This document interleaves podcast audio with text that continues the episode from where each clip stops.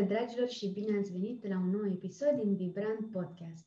Eu sunt Simina, iar astăzi alături de mine este domnul profesor Florin Muntean, cu care voi uh, discuta despre sensul relațiilor și cum ne ajută ele uh, să evoluăm, să ajungem la o versiune mai bună a noastră.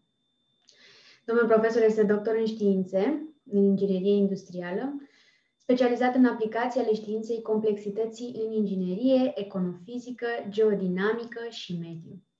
Este de asemenea implicat în politici de integrare în educația tehnologiei informației și comunicațiilor, în prezent având numeroase proiecte uh, cu copii, dar și cu adulți de toate vârstele. Este principalul promotor al paradigmei complexității din România și, astfel fiind un designer de prilej, aduce această paradigmă în orice domeniu, iar astăzi l-am provocat să vină cu perspectiva dânsului din această știință a complexității și să ne vorbească despre relații și sensul acestora în viața noastră.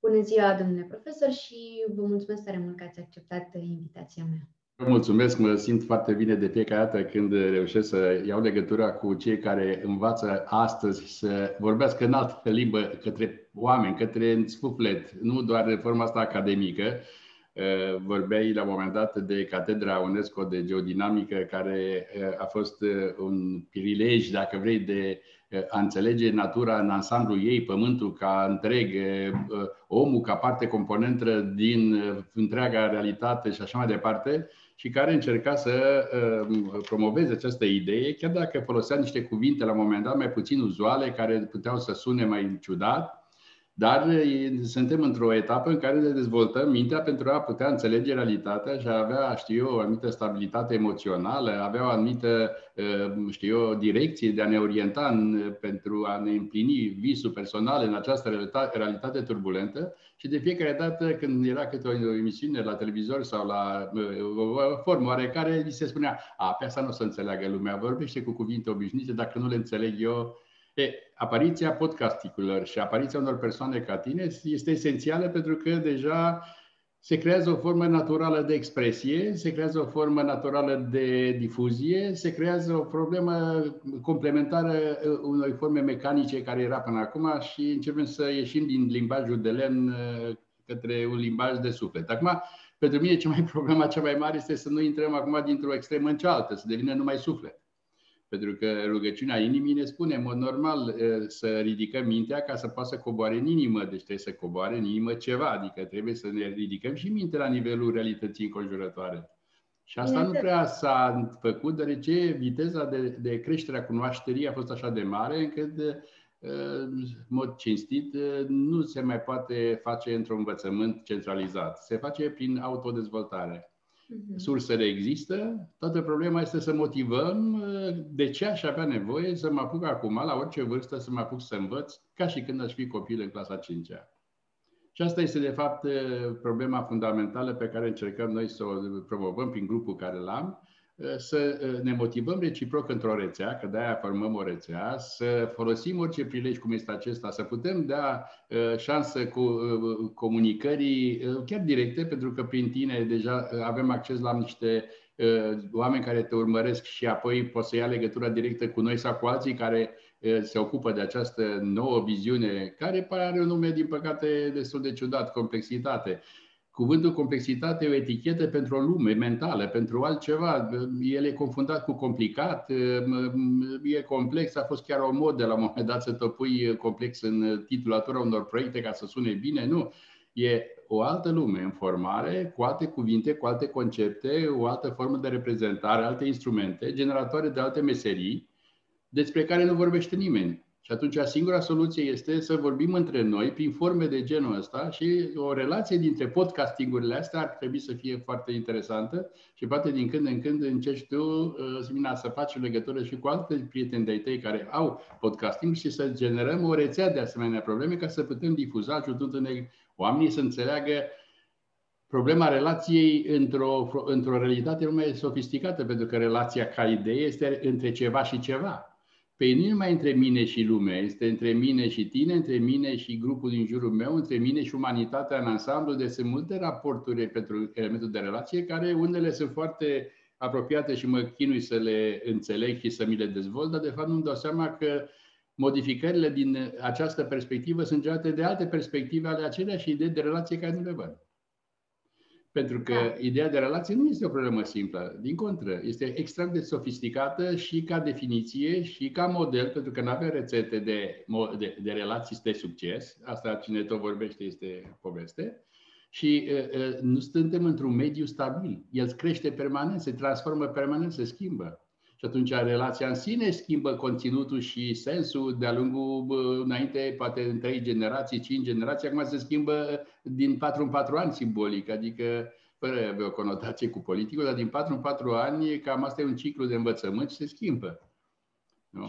Da, așa este, dar vreau mai, mai întâi să ne spuneți un pic despre această știință a complexității, ca să înțelegem așa un pic cum e ea și după poate um, ne luați așa și înțelegem ce este o relație uh, și ce a fost ea și unde este acum. Să avem așa un fir.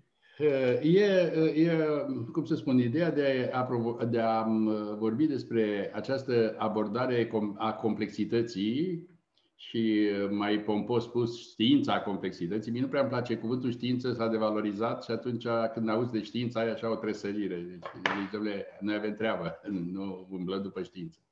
Dar știința complexității, de fapt, se ocupă cu înțelegerea și, cum să spun, utilizarea până în final, pentru că dacă înțeleg natura, scopul este să mi-o fac prietenă și să, să pot să operez mai bine în relație cu ea. Natura este nu o natură mecanică, formată din, știu eu, idei de tip mecanic, de rotițe dințate. Eu nu sunt o rotiță dințată într-un mecanism în care merge cum vrea el. Eu sunt o entitate vie, organică, care are o evoluție proprie, un metabolism propriu, o perspectivă personală și toate astea la un loc creează o altă lume decât cea care am fost învățați la școală. Deci studiul complexității înseamnă studiul viului. De câte ori viul este, cum să spun, implicat, de fiecare dată se schimbă pentru că se, viul învață. Obiectele din jur și aș da un pic la o prezentare pentru că am două imagini care te arată diferența dintre un sistem natural de tipul, să zicem, fizic, așa cum a fost și care să-l punem ca etichetă complicat, și un sistem complex, pentru că, de fapt, știința complexității se ocupă de studiul acestor sisteme complexe, în care intră societatea, produsele societății, cum ar fi economia, sau uh, că nu poți să, să, să studiezi economia fără să înțelegi relația cu sociologia, apropo de relații, pentru că sociologia, prin mișcarea oamenilor, generează economia. Nu, economia nu este de sine stătătoare fără oameni. Nu? Deci, automat, sunt niște relații mai subtile în viu. Deci știința complexității se, stu- se studiază toate sistemele în care în mod normal apare viu.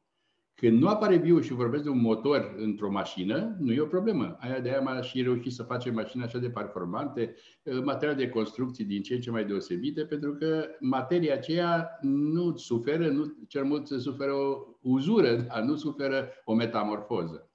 Iar eh, diferența este ceva de genul ăsta. O să dau drumul la prezentare. Deci este, este o știință integrativă care le... Prin definiție. Prin da. definiție, dar nu numai că știință integrativă, ci ea reușește să genereze și metodologia specifică pentru a realiza uh, o, uh, cum să spun, o, o verbalizare, o, o, o măsurare, o obiectivare a acestei uh, structuri vii, a acestei uh, uh, realități care deci e ca și când noi până acum am studiat numai o subrealitate, cea care a, a putut fi independentă de subiect, ca să fie obiectivă și respectiv reproductibilă, ca să o putem utiliza. Și fără să vrem studiind această parte a Universului, adică a materiei fizice, nu a materiei vii, am generat cumva un mod de gândire care l-am internalizat și noi și am, venit noi, am devenit noi roboți. Deci am început să gândim ca și bolovanul, nu ca și omul care este dinamic, are personalitate, este unicitate, nu e medie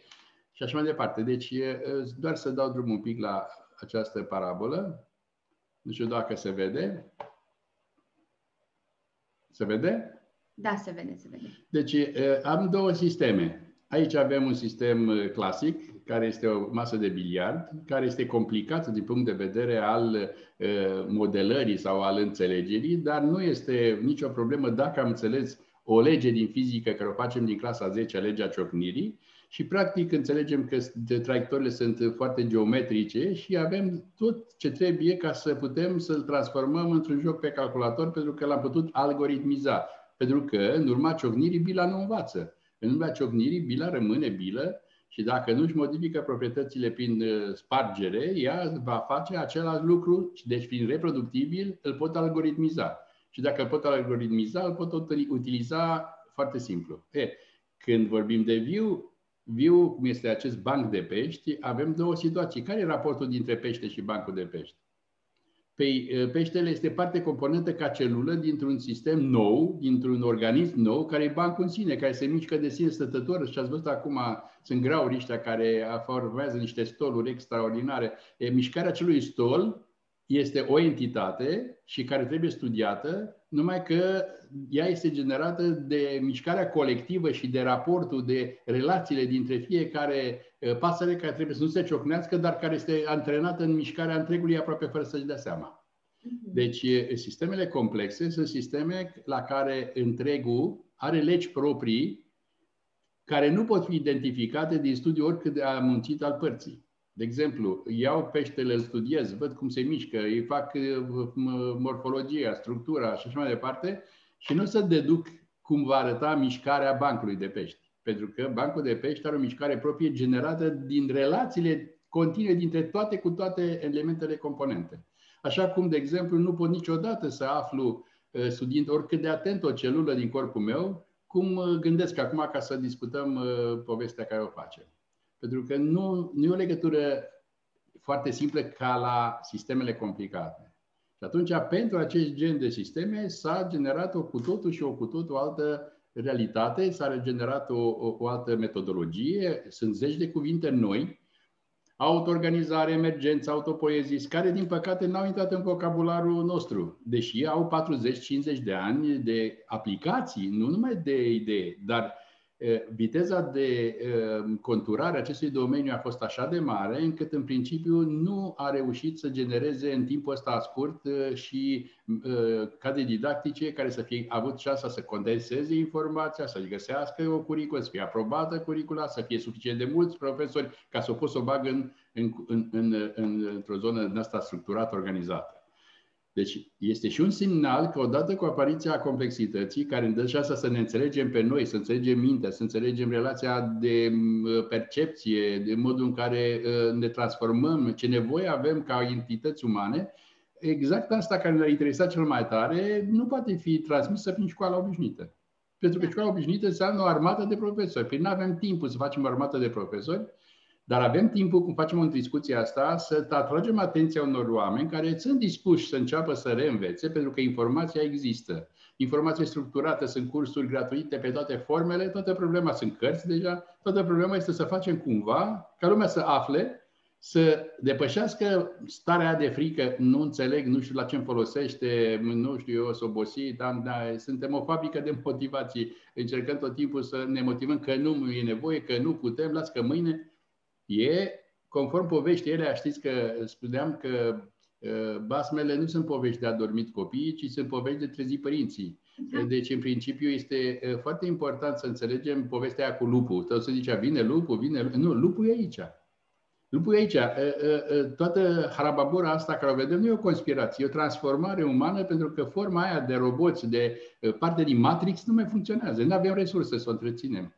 Și atunci trebuie să ne schimbăm în ansamblu viziunea noastră față de natura, care nu este inepuizabilă. Da. Și atunci e o problemă de, de educație, de principiu, un salt în educație, care începem, cu care trebuie să începem ca să putem să înțelegem uh, cuvântul banal, relație.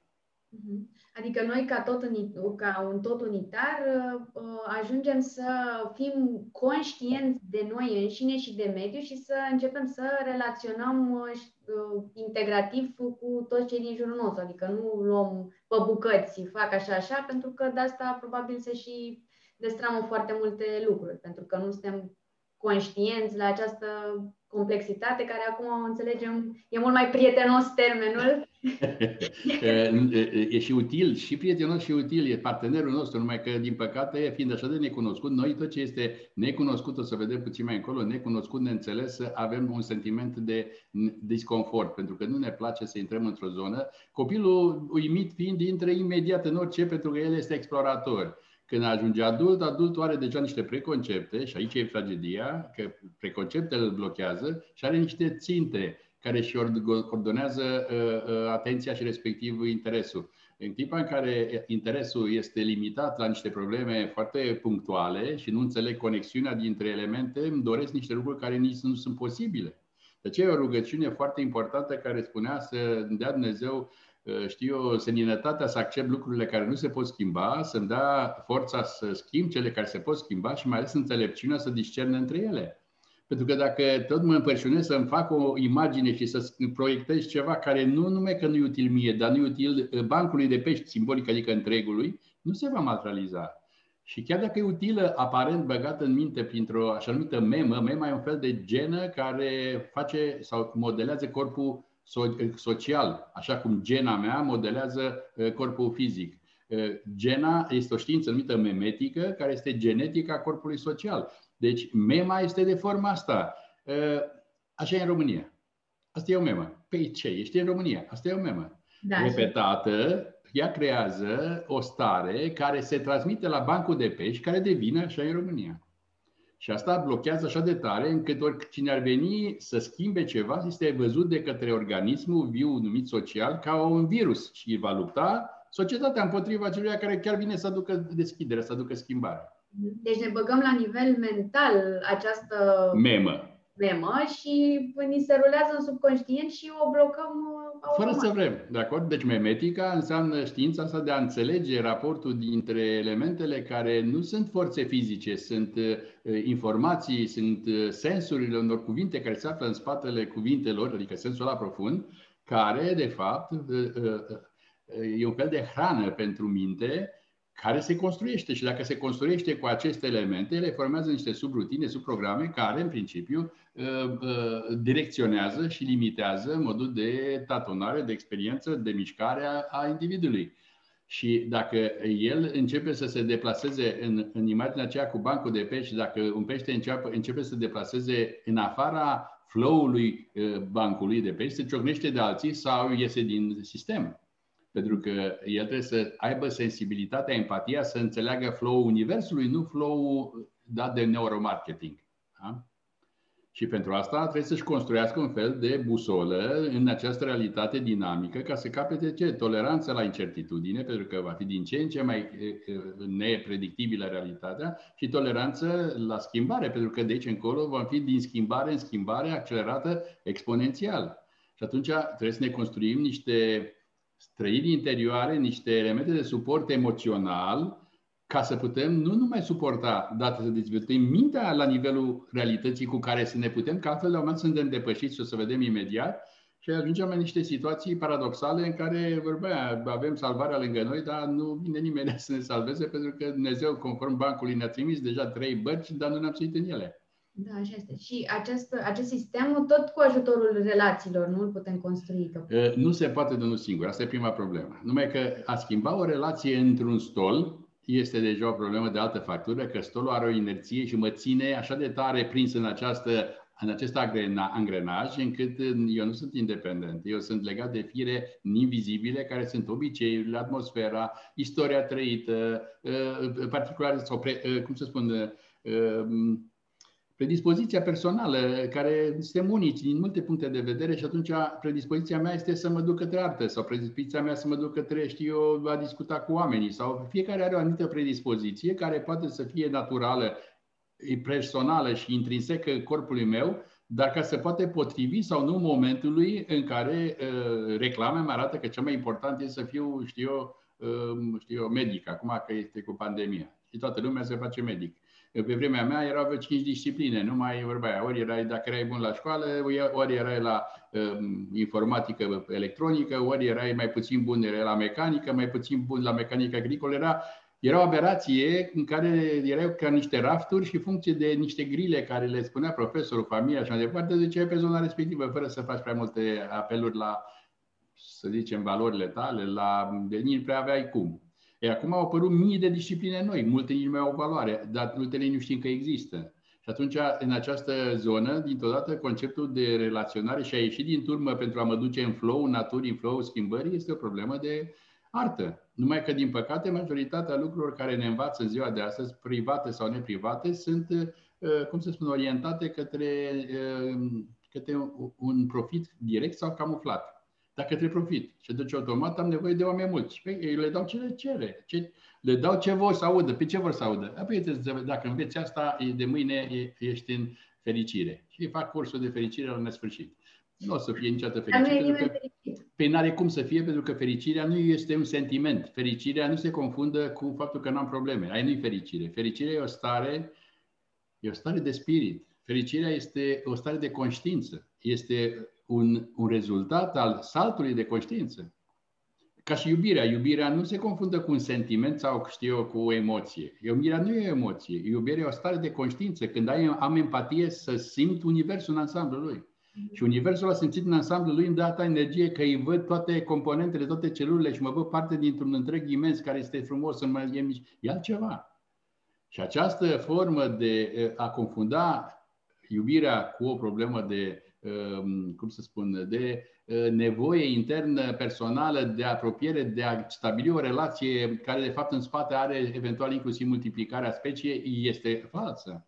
Este doar o formă de nuanțarea a instinctului, poate, dar nu problema aia de care generează o relație care construiește un om și construiește un partener și prin partener mă dezvolt și dezvolt partenerul și împreună formăm o celulă, care celula formează la rândul ei o colectivitate la alt nivel de care ni l-am dorit. Dar avem iar și o memă care spune, nu, aici e realitate, nu este utopie. Da. Aici e realitatea, asta realitate. Nu, realitatea o facem noi.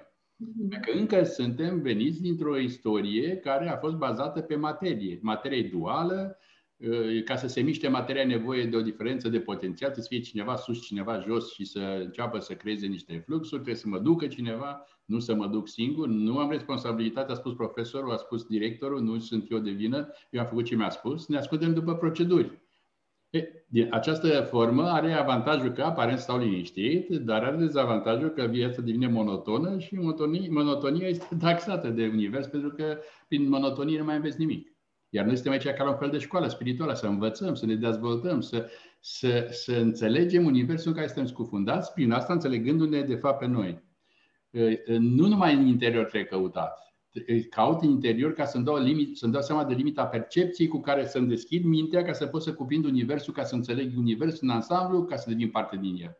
Mm. Nu parte din școala cu tare sau parte din curentul cu tare sau parte din stânga sau din dreapta politică. Și totuși cum putem să facem acest uh, shift? Pentru că, nu știu, suntem, uh, lucrăm 8 ore, uh, suntem, avem și relații conflictuale, nici nu mai punem accent pe sensul cuvintelor. Acum un te iubesc, un I love you e imediat spus și aruncat și nu mai semnifică nimic. N-are, n-are miez, nu mai are miez, corect. Da, exact. Păi, cum, cum să spun, E o întrebare generică care cred că dacă cineva zice să spun eu cum trebuie făcut, duceți-vă în altă parte. Pentru că cel care spune că știe cum, din punct de vedere nu că exagerează, ci deformează realitatea.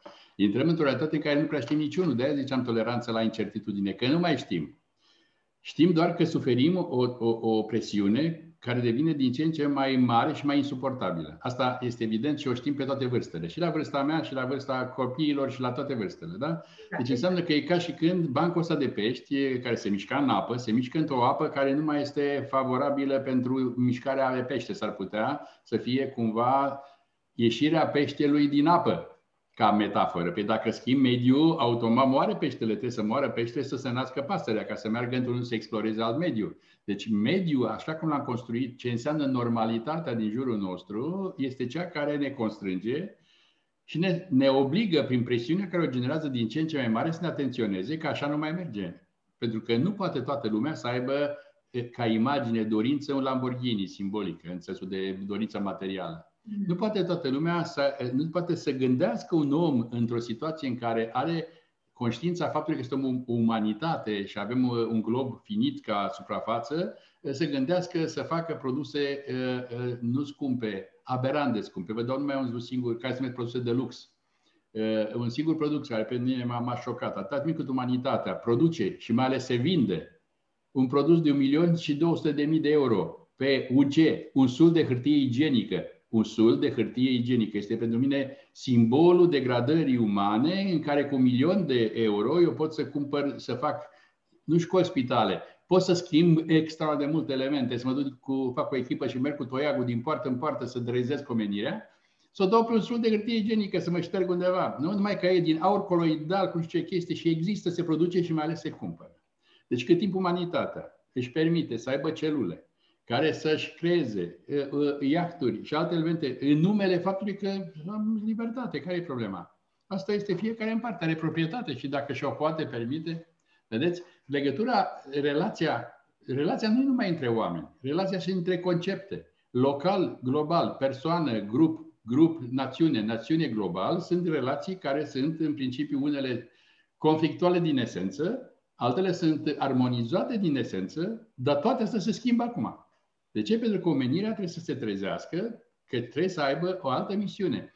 Acum, dacă ne uităm așa mai la zona asta mai metafizică, se spune, și literatură suficientă, dar știința complexității ar putea să ajute mintea să se înțeleagă dincolo de cuvintele astea, că intrăm în ceea ce se numește, um, cum îți zice, o, Doamne, uh, uh, epoca vărsătorului. Deci epoca vărsătorului este o problemă cu deschidere spirituală. Deci umanitatea trebuie să se trezească dintr-o perioadă foarte tangibilă, care a fost perioada veche înainte de uh, apariția lui Isus simbolic, care a fost uh, perioada peștelui, simbolul peștelui. Apropo, știți de niște conotații ale zodiilor, o perioadă înainte de zona peștelor era o perioadă foarte crâncenă, era o bătălie dinte pentru dinte, era o bătălie mult mai acerbă. Dacă am trăit o clipă din zona respectivă, am zice că la noi este rai.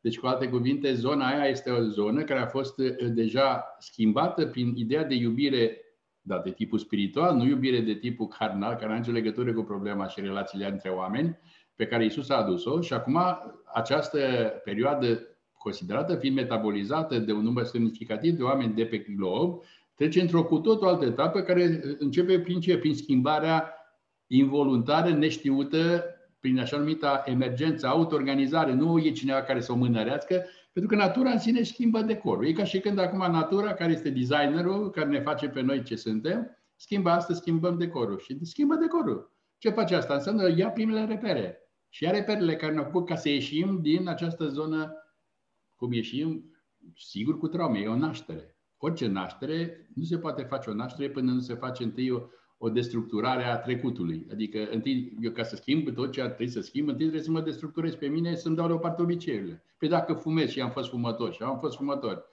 Păi numai noțiunea în sine că trebuie să las țigara, aveau, aveam veci, zeci de forme de motivații care mi-apăreau o minte. Pe de asta nu, că nu pot să creez, că nu pot să fac. După care la mine are chiar o conotație neașteptată, pentru că la un moment dat primeam, îi fumam, adică fumam cam trei pachete pe zi și la trei pachete pe zi e totuși o sumă cu o reînsumată, dacă o continuam, am terminat de acum vreo 30 de ani, dacă o continuam, acum nu existam, mă mod cert. Și sub forma respectivă zicea, la un moment dat, mama mea totuși lasă-te fumat și încerca mama ca orice mamă să-mi găsească fel de fel de fraze. Și eu îi spuneam, o să mă las cum te-ai lăsat și tu, că și tu te-ai lăsat. Și eu mi-aduc aminte când eram mic cum fumai și tu. Deci automat sigur să vine și mie momentul și nu mă lăsa în pace și așa e relația asta apropo de părinte-copil. Părintele tot timpul vrea să facă ceea ce n-a făcut el sau să-i creeze copilului eh, siguranța pe care în principiu nici el n-a avut-o și n-a avut-o nimeni, pentru că viața este nesigură din esență. Și atunci, la un moment dat, studiind niște probleme de, de gramatici și lingvistici în interiorul unui horoscop, ca să-mi dau seama nu ce sunt eu din horoscop, că nu asta e problema, ci cum mi-a fost în minte și cuiva să organizeze alea, dacă în spatele lor se află cumva o lege, o structură și am descoperit multe lucruri. Am găsit într-un horoscop ce? La data mea de naștere, era defalcat în la ora de naștere, la ora mea de naștere scria planta favorită, ce credeți? Tutunul. Tare de tot. Păi am făcut așa, așa, nu aveam pe atunci Xerox și alte chestii, am copiat-o și am trimis-o mamei. Și am zis, vezi? Deci de aia fumez eu, că uite, deci suntem fabrici de motivații.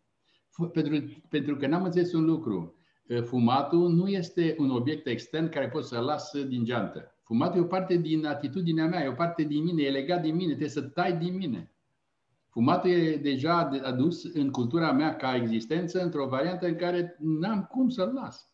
Uh-huh. Și atunci trebuie să-mi schimb contextul, trebuie să-mi schimb atitudine, trebuie să-mi schimb multe lucruri ca fumatul să nu mai devină necesar. Și bineînțeles, când m-am lăsat de fumat, m-am luat de ronțăit. Și bineînțeles, când încep să ronțăi ca atare, devine aceeași boală și încep să ai alte dimensiuni și după aceea zic mai bine fumam. Deci, încă o dată, ca să ajungi să ai stabilitate internă, să-ți controlezi corpul și să poți să spui, ăsta sunt. În primul rând, altul mama nu mai face, deci îmi place, nu-mi place, ăsta sunt și te, te împaci cu tine. E prima parte a începutului oricărei relații.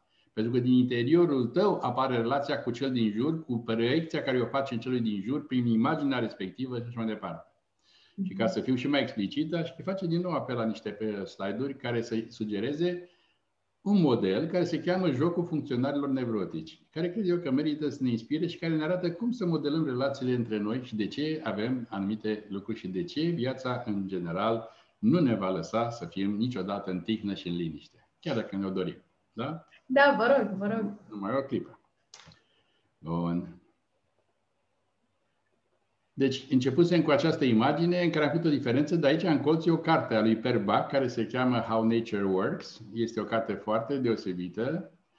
Per Bach a fost un om, din păcate, a murit destul de tânăr și foarte productiv, pentru că el a reușit să modeleze fenomene de genul ăsta într-o formă foarte interesantă. Și modelul lui este așa numita criticalitate auto-organizată și o să vă povestesc partea pe care el a povestit-o, în sensul în care, deși e matematician și fizician și pot să o dau și în formule, o să vă dau în povestea pe care el a generat-o, pentru că întotdeauna în spatele formulelor e o poveste. În spatele povestii e o intuiție. Intuiția este un dar divin, dacă vreți, care apare într-un creier pregătit, pentru că Dumnezeu nu șoptește numai unui om. Dumnezeu șoptește uh, uh, lumini uh, tuturor. Dumnezeu șoptește fără, din afara spațiu-timpului. Trebuie să ai uh, rezonatorul, trebuie să ai postul de radio care să prindă acea intuiție, iar intuiția este un fel de sămânță, e foarte compactă. Intuiția nu e cu toate detaliile drumului, cu hartă și cu toate rezultatele la sfârșit. Deci, e, e, e, e, întâi este o intuiție care începe să se nască în mintea omului, omul începe să o, să o mestece acolo, se frământă, se frământă și la un moment dat iese o poveste. Povestea aia este sămânța care începe să crească pentru că a fost adusă dintr-o lume inefabilă ă, acea intuiție în lumea fizică, în lumea minții, în lumea omului. Și omul începe să o ă, dezvolte întâi un mit, întâi o poveste, povestea începe să se condenseze și la un moment dat poate să ajungă rațional sub formă unui model sau o formulă sau chiar o disciplină. Și o să vedeți unde a ajuns. Pe ce spune el acest model? Să ne imaginăm că vorbim de un sistem. Ce înseamnă un sistem? Eu sunt un sistem, înseamnă că am niște elemente, componente, organe în internul meu, am o interfață care e pielea, care mă limitează de restul lucrurilor, prin piele și prin elementele respective pe care le am, uh, intră energie și materie în mine și iese în materie și energie în mine, altfel fac, uh, ies din, din forma de viu. Deci există un sistem care are o circulație și generează permanent acest organism care se reface continuu pentru a fi stabil într-o lume fizică.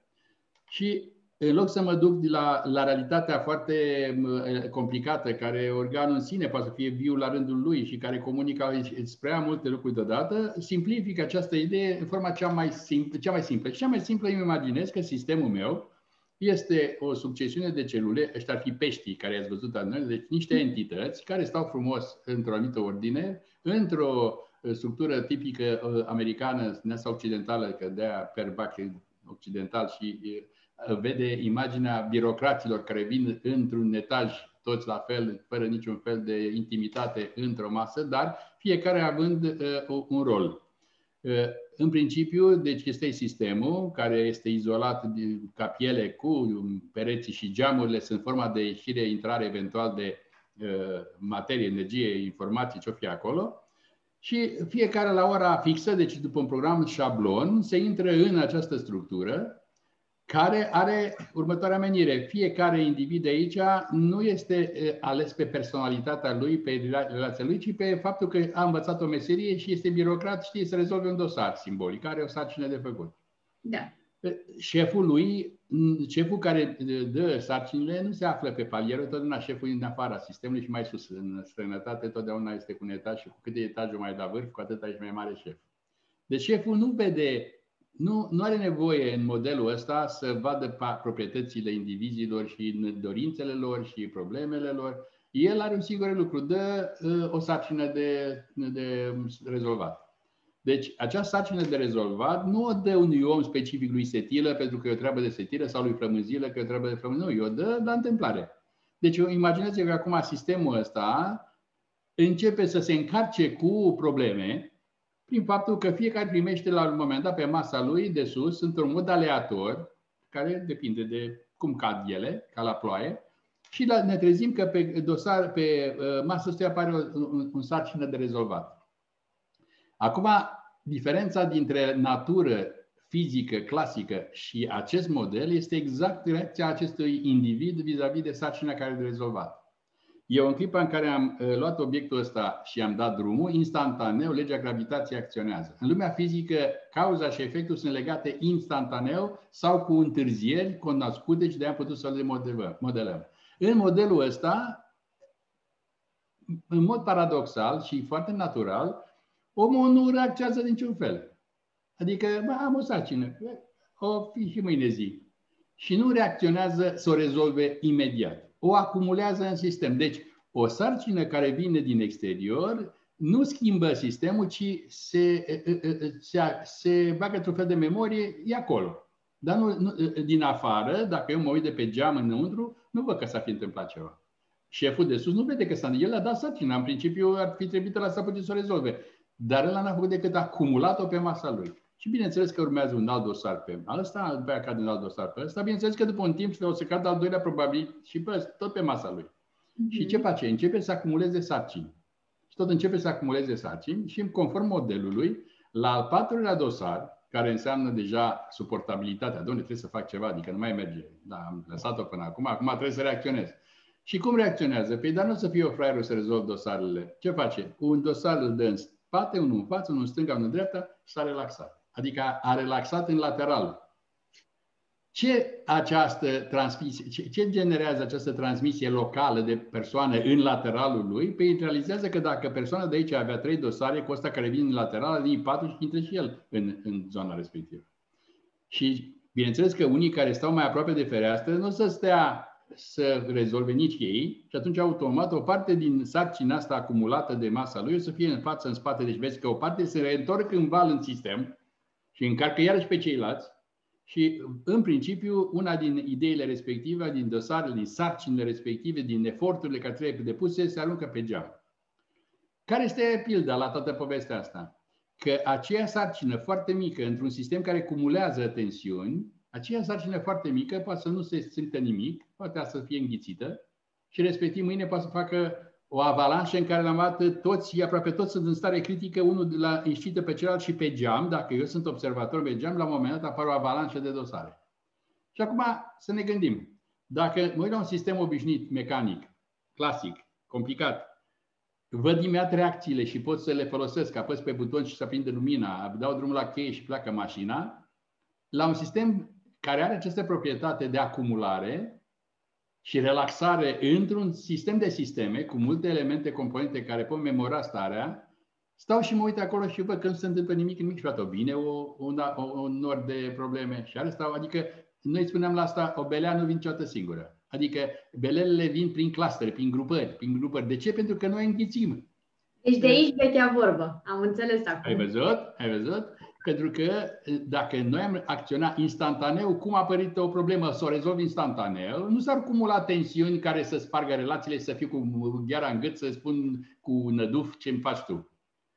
Că n-ar avea de ce. Cum a fost o stare din apucă, încep să văd eu prin reacția ta că mă corectez și eu și toată lumea se corectează înainte de a fi într-o zonă foarte, în asta, cum să metaforică, nu?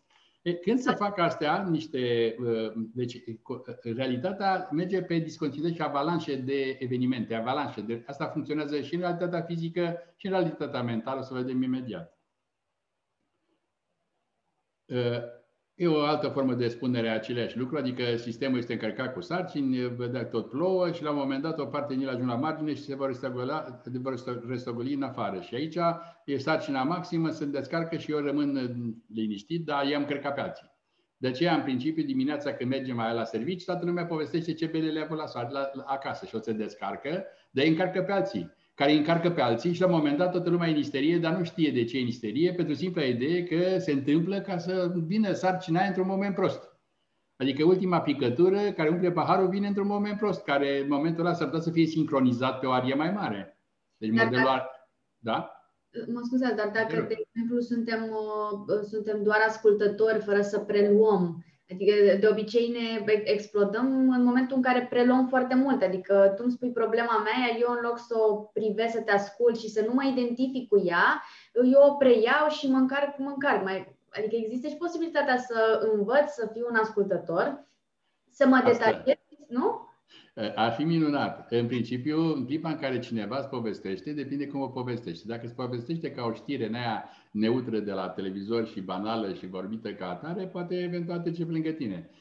Cuvintele, când sunt procesate de minte, mintea are puterea să evoce echivalentul lor dacă chiar sunt empatic cu omul. Și atunci eu trăiesc exact ce trăiește el. Și fără să vreau, iar tehnologia să nu mă încarc, e o tehnologie de diferență dintre două noțiuni complet diferite, milă și, milă și compasiune. Fără să vreau, când am milă, neînțelegând nevoile lui de a fi uh, uh, chiar presat de realitate pentru că este în avantajul lui pe transformare și mă identific cu el, îmi vine o stare de milă și încep să mă, să, să mă implic, chiar să o rezolv.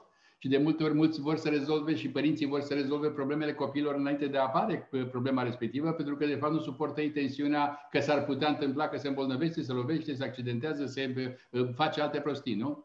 Deci Hai. lucrurile sunt mult mai complicate pentru că e ideal să pot să am, de aceea preotul sau cei care sunt la duhovnicie și în special de duhovnicul și respectiv psihologul au niște traininguri speciale dacă le au. Dacă nu le au, se vor încărca și dacă nu știu să se descarce de acea problemă, um, la momentul să explodeze mai repede sau mai târziu. Problema e doar de cumulare. Dar deocamdată e doar un model.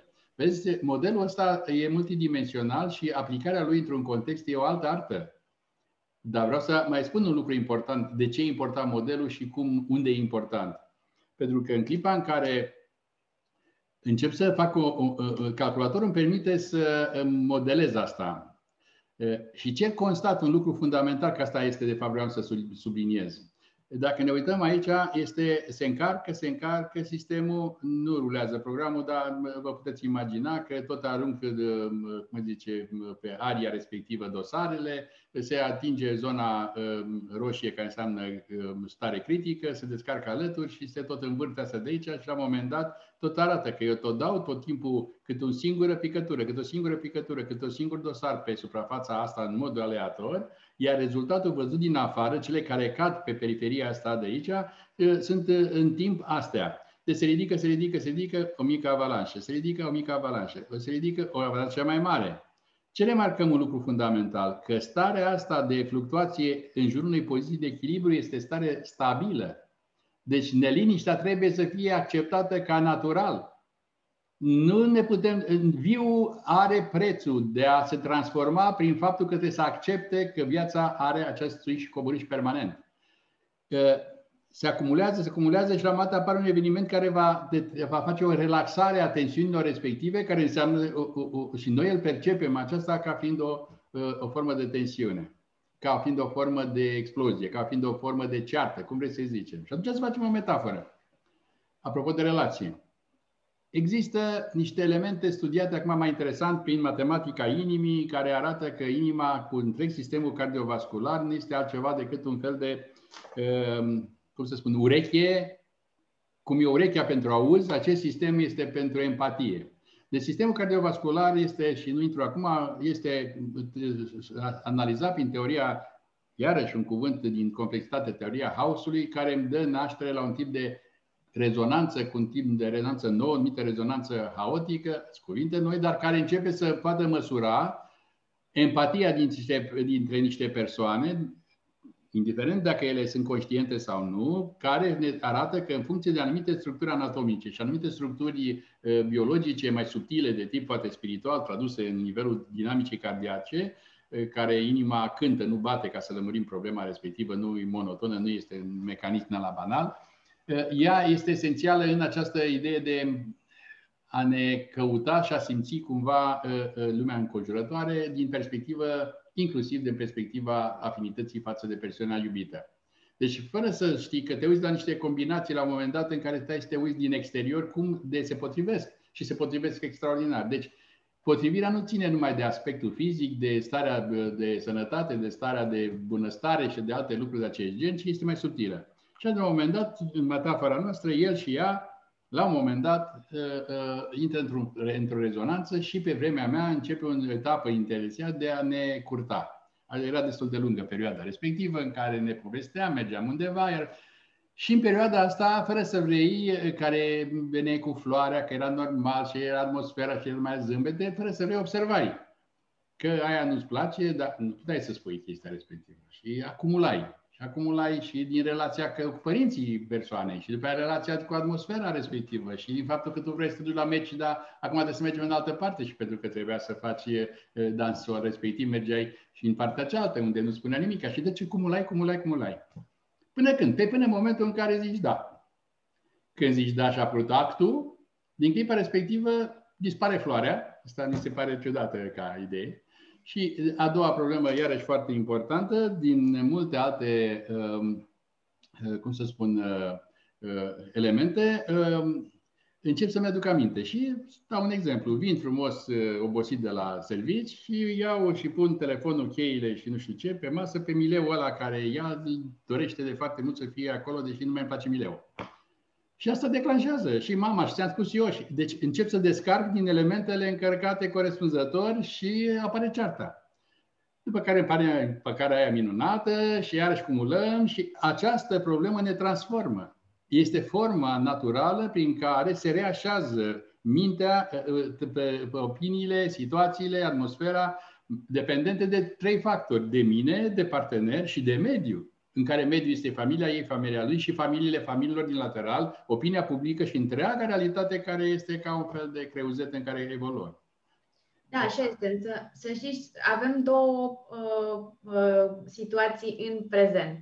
În primul rând, vreau să vă zic că curtatul la, în, în, în prezent s-a scurtat, nu mai atât de lung. Deci, Dar în momentul în care apare conflictul și cearta, se întâmplă uh, două mari direcții. Ori uh, rupem legătura cu acea persoană, ne despărțim, nu mai avem, nu mai vrem să interacționăm și nu mai vrem să simțim apropo de această stare naturală de. Uh, Clar. Da? Ori um, uh, stăm în relație, dar uh, nu rezolvăm conflictul și intrăm în acele relații zi, zise acum toxice. Bun. Să, să, să fim puțin mai... Asta, asta e ce știm, și o vedem în realitate, care s-a transmis din gură în gură în această formă. A devenit o memă. Și acum, paradoxal, mema funcționează și nu are realitate, pentru că realitatea e alta, cu totul alta. Singura că, într-adevăr, e mai scurtă perioada de, de cunoaștere, ceea ce este bine și este rău. Sau nu mai e nicio perioadă de cunoaștere în sensul ăsta, pentru că nu e nevoie de actul final de căsătorie, pentru că stăm și conviețuim, nu e o problemă. Deci, sigur, sunt niște elemente, dar nu, nu schimbă legea asta fascinantă de care discutam. Pentru că, într-adevăr, dacă intensitatea tensiunii și a cerții este mai mare de un prag, se numește despărțire. Dar atunci intri într-un alt joc tot ăla. Că îl cauți pe altul, și îl cauți pe altul, sau o cauți pe alta, dar dai peste aceeași problemă pentru că nu te schimba tu, pentru că nu ai înțeles că natura, în fluctuația ei, în variația ei, cearta asta face parte din natură, pentru că ai undeva într-un model care vrea liniște, adică un fel de atractor vreau liniște, tihnă, acel tractor tihnă ți-ar da monotonie, fără probleme, fără dezvoltare, fără nimica și la un moment dat te plictisești așa de tare încât începi să faci tu probleme, mai să ieși de acolo. Deci noi avem un atractor și un repulsor. Repulsorul este nu, nu-mi place și atractorul este ce mi-ar place. Paradoxal este ca la sonerie. Ce îmi place mă dezechilibrează și nu mă învață, iar ce nu-mi place mă învață, dar, dar trebuie să suport niște tensiuni emoționale din ecuația să nu vom ieși niciodată. așa este viu. Are, și asta este nu numai la psihologia aplicată, acum am făcut o metaforă. Societatea în ansamblu și celula, ca parte din societate, funcționează așa. Că va accepta o perioadă de stat sau nu, mai lungă sau mai scurtă, nici nu contează. Dar în poza asta de aici, de care o aveam, și care este esențială, mai dau o dată, mi-arată că această cunoaștere a ajuns până într-acolo, încât pot să spun într-o statistică câte certuri vor fi foarte mari, câte certuri, asta e deja pe despre e catastrofă, este ca, asta, paradoxal, legea asta este efectiv și legea cu tremurilor, legea Gutenberg-Richter. Avem foarte multe cutremere foarte mici, avem foarte mai puține mai mari și foarte puține foarte mari și două, trei catastrofale. Când ajung la catastrofal din perspectiva acestui model, am rupt relația, sunt în altă relație. Dar nu înseamnă că e o perioadă poate mai am scăpat de ceva, am senzația că am dat jos bagajul, încep să fiu atent din nou, nu o să folosesc niciodată foarte atent istoria respectivă, voi avea aceeași tendință, pentru că nu mi-am schimbat eu și voi merge după aceeași tip de căutare, iar cumulez, cumulez, cumulez, nu văd, nu văd că sunt într-o nouă relație până una alta și după aceea încep să văd. Deci nu s-a scurtat decât timpii în care se intre în patternul ăsta, nu s-a, scurtat, nu, nu s-a schimbat structura. Când s-a schimbat structura, păi se schimbă structura când uh, reacționezi imediat. Nu-mi plac să pun, că pui, că pui ciorapi nu știu unde sau nu știu ce faci cu, um, lași lucrurile pe... Bun, în clipa în care cineva îți spune așa direct, imediat zona respectivă, reacția e imediat, am plecat. Sau din contră, o să mă apuc să fac.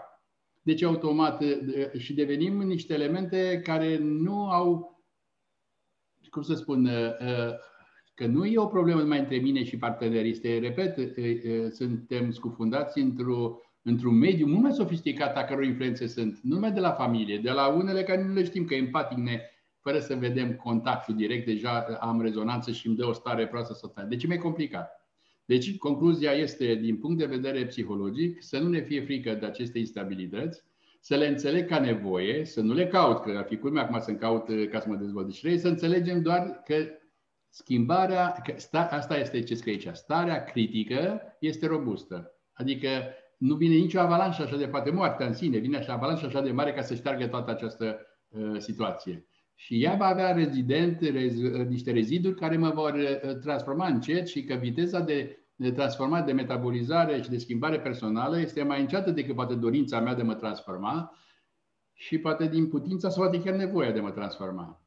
Da? Deci problema a fost doar de sugerat că acest gen de uh, statistică îmi arată un singur lucru, ce se va întâmpla, că realitatea este robustă, că între două certuri există un timp uh, care e legat cumva cu uh, intensitatea respectivă, deci între, între două certuri mari timp mai lung și nu oricât de lung după o anumită lege, care se respectă la toate sistemele care cumulează într-un fel sau altul reacție, asta este una din ele cele mai simple, de faptul că nu reacționez imediat, pentru că nu pot, pentru că nu e momentul, pentru că nu simt, n-am putere, că unii au puterea să spună cu un tupeu extraordinar orice le trece prin cap, alții nu pot să spună pentru că nu pot să spună, pentru că sunt inhibați de bunul simț, care nu poate să spună unui om care zicem noi, știți că înainte Mitocanu era șeful Mitocului, Mitocul era o, o regiune, era o zonă, deci el era o entitate, deci era conducătorul. Acum Mitocanu este schimbat în sens peiorativ.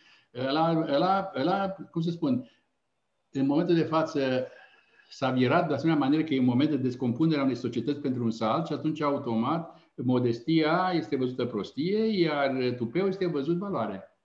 Și atunci, sub forma respectivă, cu atât mai tare au loc aceste fluctuații care, sigur, incită și care ne-am dorit noi să fim într-o stare de liniște, dar nu o să fim imediat, Poate niște mici grupuri, dar înseamnă că ne izolăm față de realitate și nu înțelegem perioada în care intrăm și nu înțelegem că avem nevoie de alte instrumente ca să ne controlăm stările, să ne controlăm atmosfera, nu prin uh, zen în sensul banal imediat, ci prin uh, înțelegerea realității. Deci cunoașterea și înțelegerea îmi permit să am la purtător o unealtă care e tampon între uh, șocurile emoționale, stările sufletești și realitatea înconjurătoare.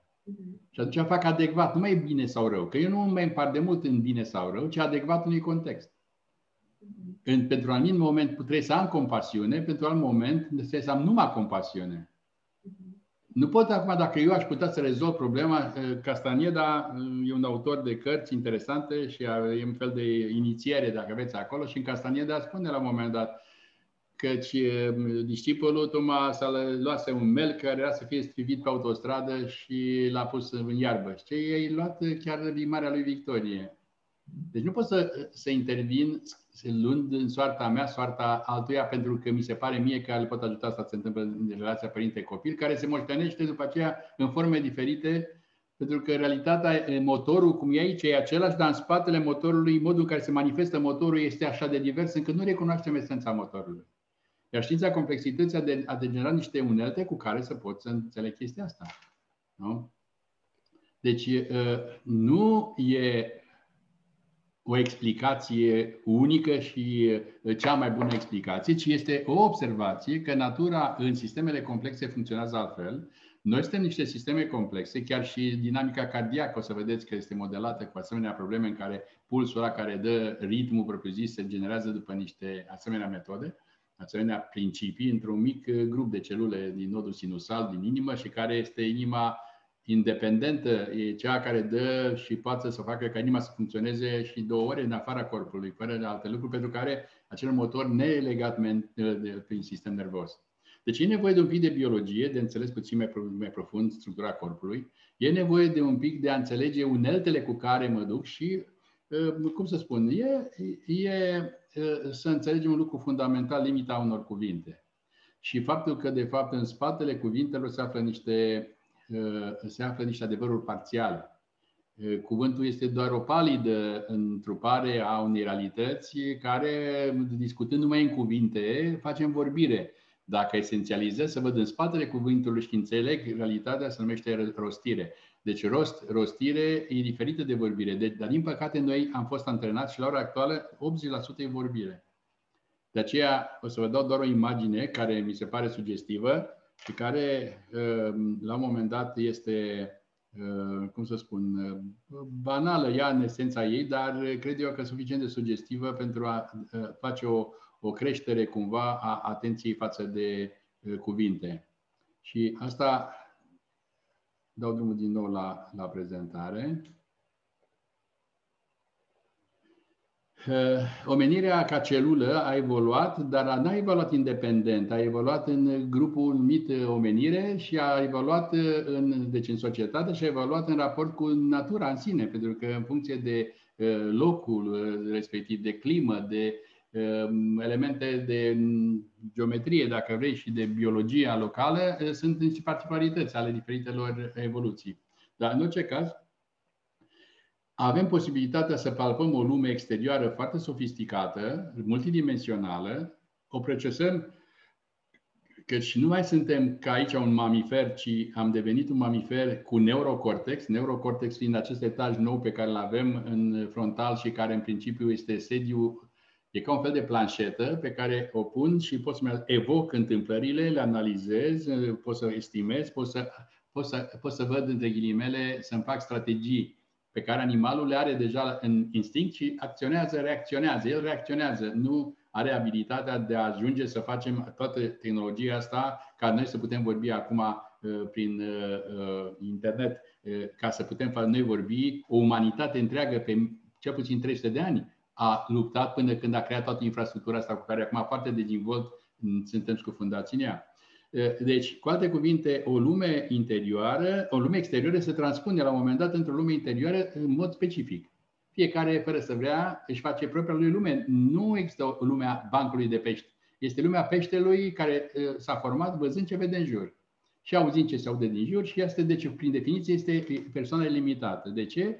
Și când transmite cu limbajul în sine, ultimele tehnologie, ultimele descoperiri arată că limbajul nu a apărut pentru comunicare, că nu e prea bun pentru comunicare. Limbajul a apărut undeva în, în mintea unui individ, a indivizilor, pentru a putea explica pentru a-și putea explica prin trăire, prin analiză, ceea ce vede. Deci limbajul ca esență a apărut întâi în minte și după aceea s-a verbalizat și acum noi încercăm să transmitem ce e în minte prin cuvinte celor din jur și de multe ori o facem foarte distorsionat. Deci realitatea este foarte complicată, e multidimensională și eu mă uit la o cană sau la un obiect, automat am decupat obiectul ăsta din realitate și l-am translat în mintea mea sub forma unui semn, care poate fi cuvânt sau o structură iconică. După care trebuie acestui semn, că eu vă spun, de exemplu, cuvântul tensor este foarte important. Pentru mine cuvântul ăsta este esențial. Dar 90% din oameni nu au semnificația cuvântului tensor, care e din matematică. Deci, cu alte cuvinte, semnul trebuie să-l asociez cu semnificația. Ca aminte să am semnificația obiectului ca să fac cumva o relație realitate-minte prin intermediul unui semn. Deci depinde cum încarc eu acest semn, și în cazul de față cuvântul, pentru că de multe ori aici se formează o barieră emoțională, nu-mi place.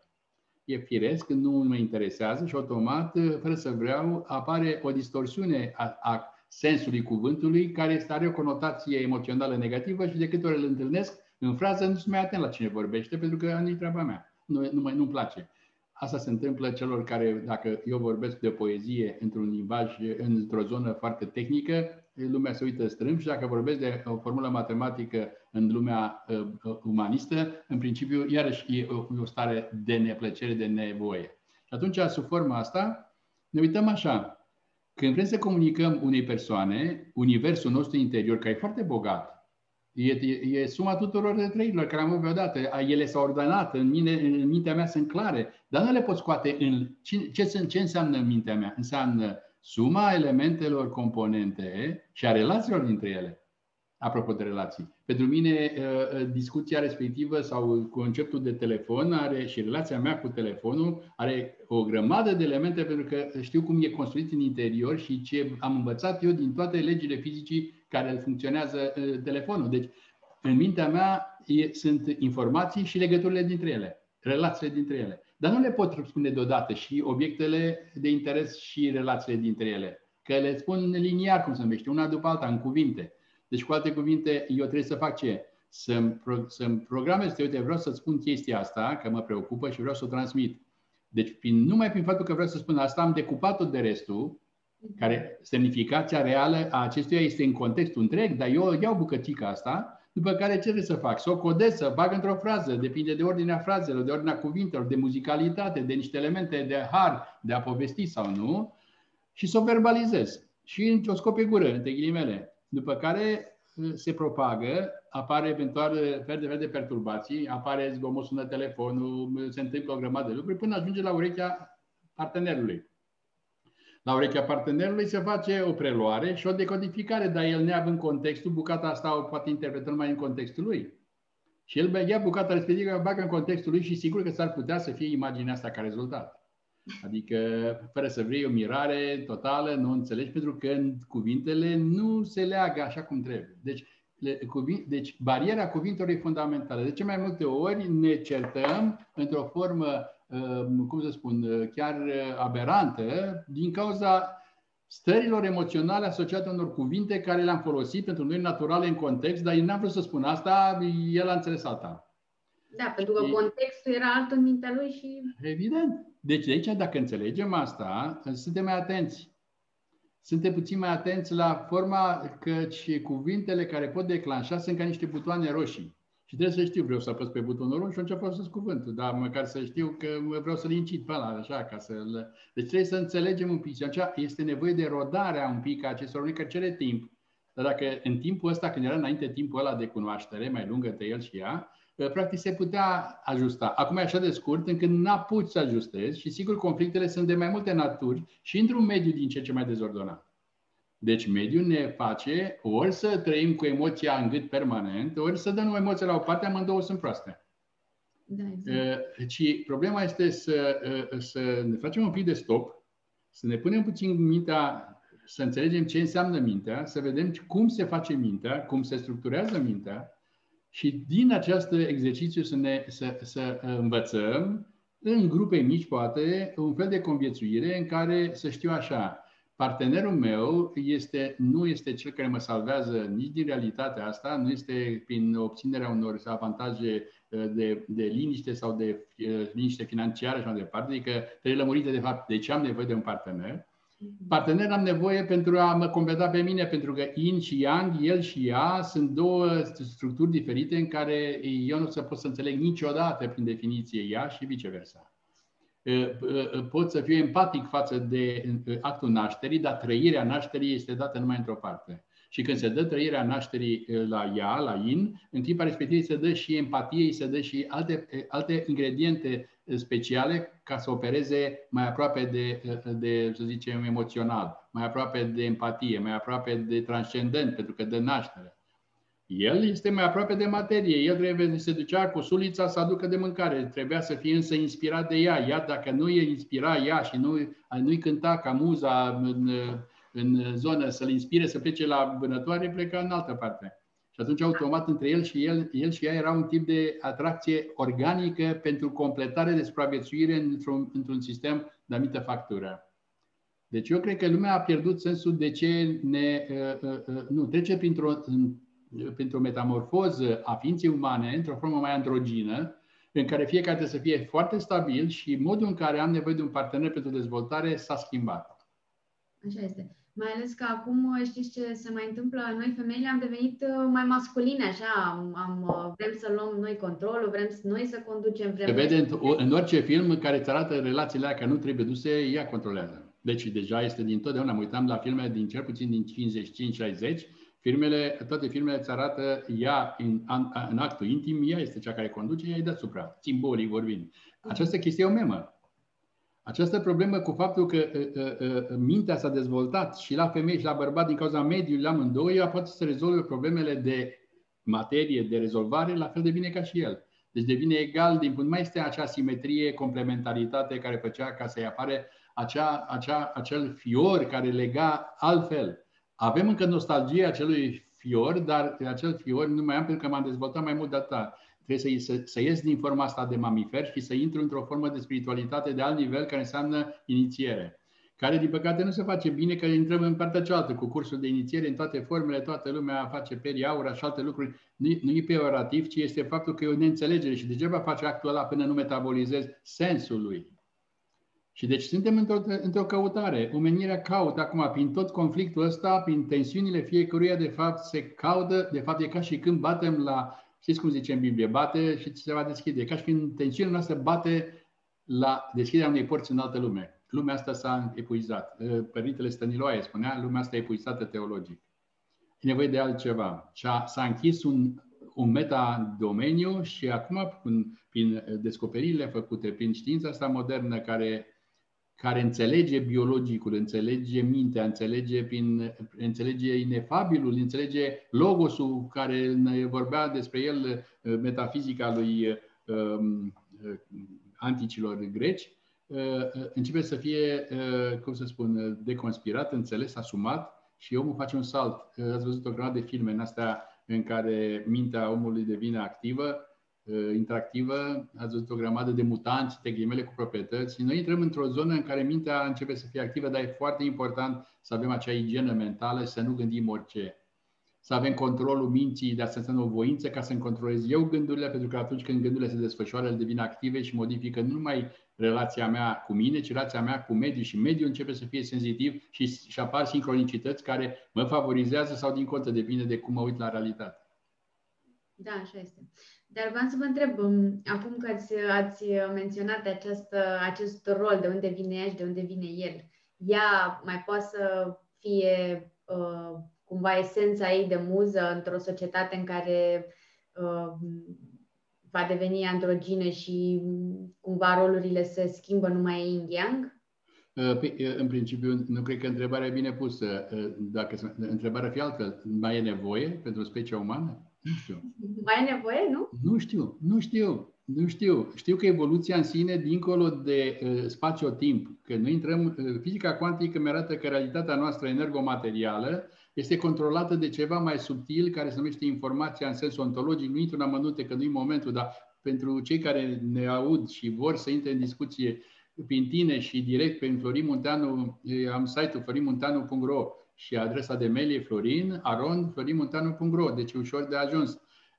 Poți să trimit materiale pentru că s-a schimbat așa de tare modul de a percepe lumea încât am putea înțelege, dar dacă aș încerca să spun două cuvinte despre această înțelegere, ar fi preluată prea brutal și reacționar, lumea reacționa foarte împotrivă. Omul e într-o metamorfoză. Metamorfoza înseamnă schimbări structurale, nu numai adaptări. Adaptarea e una, s-a schimbat mediul, mă adaptez la mediu.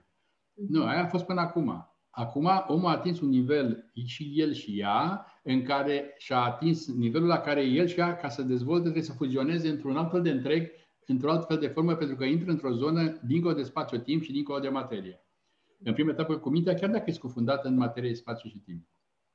Deci e greu de să transmit treaba asta, pentru că ar trebui mai multe prerechizite care ar însemna niște noțiuni, niște cuvinte, care s-ar putea uh, asocia la un moment dat, uh, formând pachetul ăla de, de context în care să înțelegi ce vreau să spun, printr-un singur cuvânt sau printr-o frază. Altfel, fraza e așa de compactă și nelegată de nicio altă uh, exprimare, încât uh, pare din altă poveste. Dar se schimbă mai profund. Da, deci mergem către, către mm, o spiritualitate și către a integra spiritualitatea aceasta și o aduce cumva a o materializa, nu? De aceea e important ca el să înțeleagă pe ea și ea pe el în sensul ăsta și să se ajute reciproc pentru a crea cadru, nu cadru material, ci cadru înțelegerii materiei care generează pre- prerechizitele necesare ca să poți să începi să ai uh, liniștea interioară cu care să poți să-ți dezvolți propria ta problemă. El trebuie să fie, ca și toată lumea din jurul persoanei ea, trebuie să fie uh, uh, oglindă și uh, ajutor pentru propria ei dezvoltare. Mm-hmm. Și invers, ea trebuie să vină împreună cu toate elementele din jur uh, dezvoltare. Deci e, e un fel de uh, ajutor reciproc consimțit uh, printr-o metaforă, dar nu într-o formă poetico, uh, cum să spun, platonică. Mhm. De aceea știm sensul, dar nu știm că cum se va întâmpla. Îi traversăm în, în multe filme, uh, apare ideea asta și în multe povești, apare ideea asta de moment critic de singularitate sau de, de nexus, între ghilimele, în care densitatea devine așa de mare încât după ea nu știm ce se mai întâmplă, oricâtă predicție am avea. Ne apropiem de momente de genul ăsta în care probabil se face o schimbare majoră majoră în care ne vom lumina. Deocamdată suntem în mijlocul tensiunii. Tensiunea, prin definiție, creează mișcare mentală, mișcare fizică, mișcare și mișcarea duce la o schimbare. Dar sensul mișcării știm. Ne dezrobim din materie, din dualitate, el ea, și începem să ne asumăm o realitate transcendentă, universală, cosmosul, ființa, cum este o carte foarte importantă a unui mare logician de-al nostru, Homo Universalis se cheamă cartea, Anton Dumitriu. E o carte fundamentală. Acolo poate ați găsi câteva, uh, uh, să zicem, fraze care să evoce cam ce urmează să se întâmple, care este firescul evoluției umane. E firescul da. evoluției umane. Deci nu e de vină politicul, nu e de vină, este umanitatea într-o formă sau altă, nu e de vină nici arderea bioxidului și bioxidul de carbon cu toate probleme. Este o evoluție uh, a nu a, a, a unei ființe, um, a unei, unei celule, că sunt încă oameni în, celula, în comuna primitivă, prin unele zone în Africa, în anumite triburi. Deci umanitatea are toate formele posibile, ci umanitatea în ansamblu, omenirea ca ansamblu are, face saltul ăsta. Omenirea în întregul ei intră în altă realitate care vom vedea, eu degeaba pot să-mi imaginez, să zicem așa metaforic, sunt scufundat în apă și în principiu m-am obișnuit, dar știu totul ce e acolo, văd că o să apară înghețul, văd că să încerc să mă transform, dar nu voi simți niciodată până unde vin gheață, ce e gheață. Trebuie să ajung în spațiul ăla și în momentul ăla o să, o să, o să simt și o să aflu. Da, cumva ne-am, nu, suntem un pic um, departe de a simți, nu mai vrem să simțim pentru că e prea dureros. Uh, și apropo de relații, suntem în, în zona aceea în care Uh, nu mai spunem ce ne deranjează pentru că vrem să menajăm pe persoana din față, pentru că vrem să nu, să nu rănim uh, și suntem un pic politically corect. Uh, pentru călcăm că... legea aia, călcăm legea aia, că dacă nu spun efectiv, rămân eu cu trauma, fără să vreau. Și o să o suport o perioadă de. Chiar dacă e politică corect, o să o suport o perioadă de până când la un moment va veni un singur eveniment foarte minor, banal, absurd, care mă va face să explodez. Deci nu pot să, dacă nu înțeleg, nu accept. Când am înțeles, eu, de exemplu, nu sunt frustrat de niciun fel că nu bag degetul în priză. Să fie clar. Când eram mic, căutam să bag degetul în priză, de aceea eu am pus o grămadă de dopuri în prize speciale ca să nu bage copilul, pentru că copilul e tentat, dar după ce înțelegi, n-ai sens. Deci multe lucruri care le facem acum din instinct sau din situație, care pare normal că așa e umanitatea, așa ne-a învățat realitatea, care sunt reperele noastre, nu sunt uh, necesare. Și automat este o problemă când ți se dau reperele, intri într-o zonă de nesiguranță și noi nu am obișnuit cu să vrem siguranță. Dacă vrem siguranță, vrem de siguranță, că monotonia nu ne place. Că tu într-un serviciu monoton și la explodezi și pe... Deci, încă o dată, așa e realitatea, e dinamică, e trăim, nu, nu, numai în minte am format o zonă ideală spre care, de aceea și România e mai interesantă pentru mine, pentru că cuvântul dor este unul dintre cuvintele rare. Adică eu n-am văzut cum se poate traduce. Doina noastră de dor este dorul de un normal care nu l-am avut niciodată normal aici. Dar noi simțim normalul la care trebuie să fie. Pacea aia, frumusețea aia, atmosfera aia, o simțim și o avem noi un dor intern ca atare și confundăm cu iubirea. Dar eu nu am legătură cu asta. E o atracție către inefabil, o atracție către dincolo, către altceva. Și după aceea, că asta se accentuează și zona este aberantă, la un moment dat începe să se sinucide lumea și asta e o tragedie, pentru că de-abia acum devine interesantă. De-abia acum devine fascinantă, nu prin renunțare sau prin faptul că nu mai pot. Nu, de-abia acum poți să înțelegi că prin nu mai pot este o altă dezvoltare și poți să începi să ieși, cum se tot vorbește a ta, în management out of the box pe ei. Ai șansa să, să explorezi ai șansa să te duci, cum am, mă uitam acum la tineri extraordinar și au rucsăcelul și pleacă voluntari sau de lucru prin lume. N-au nicio treabă. Descoperă, mișcă, se transformă. Nu, cum să spun, sunt fel de fel de, nu e una model, nu e una de urmat. Sunt fel de fel de ieșiri personale din care însumate, însumat la un moment dat, într-o omenire se va naște o altă cultură, o altă atmosferă. Probabil că suntem uh, în momentul ăsta la această limită între cine poate să suporte acest moment de tensiune maximă în care suntem și poate să transforme, că, să meargă către schimbare, către ce ați spus, uh, și iau găzdanul în spate și lumea e a lor, Uh, și oamenii aceia care se închid în ei, suferă, sunt în depresie, pentru că sunt foarte mulți și relațiile sunt afectate de chestia asta, pentru că noi nu înțelegem ce are ceilalți, celălalt e în depresie, nu comunicăm și așa mai departe. Mai mult atât, vreau să spun așa, depresia radiază orice om prin tensiune. În Biblie se spunea să nu păcătuiești cu fapta, cu vorba și cu gândul. Când se întâmplă ceva în gând, ești ca un emițător puternic și de aia spuneam că de ce ți frică nu scapi, poate să înceapă și materializarea. Deci gândul este o forță foarte mare. Omul în depresie are niște gânduri negre, între ghilimele, are niște probleme personale, este generator și poate să influențeze și pe altul care nu are nicio treabă și intre și el în depresie prin rezonanța aceasta a, a, a, a, a trăirii tribului. Tribul în ansamblu, umanitatea ansamblu este în depresie și noi avem creierul ăla ancestral eh, primar care era semnalizare pentru turmă. Deci noi simțim că ceva nu e în ordine. Dar trebuie să înțelegem de ce e în ordine, de ce n-a fost în ordine și nu că cineva e de vină, de ce nu e o problemă de a căuta vinovați, ci a înțelege filmul evoluției, filmul desprinderii omului din animal în om înduhovnicit, om uh, uh spiritual. Uh, omul nu e un animal, e scufundat într-un corp de animal, dar are, un, uh, are, are mintea care îl scoate din regnul mamiferelor. Dar încă e legat de materie prin corp și trebuie să, deci trebuie să ridicăm mintea la nivelul complexității realității ca să ne putem face o stare de sens. Că sensul nu e în faptul că mi-am rezolvat, am două doctorate, eu sunt șef, am trei mașini, șapte case. Aia nu, aia nu e sensul vieții. E sensul vieții nu este să mă căsătoresc, să fac un copil ca, să, ca să-l pregătesc pentru câmpul muncii. Eu nu nasc copilul pentru câmpul muncii pe Dumnezeu. Eu ca nasc copilul ca ființă Universului, câmpul muncii e un mijloc. Și atunci, din această perspectivă, avem niște probleme de principiu.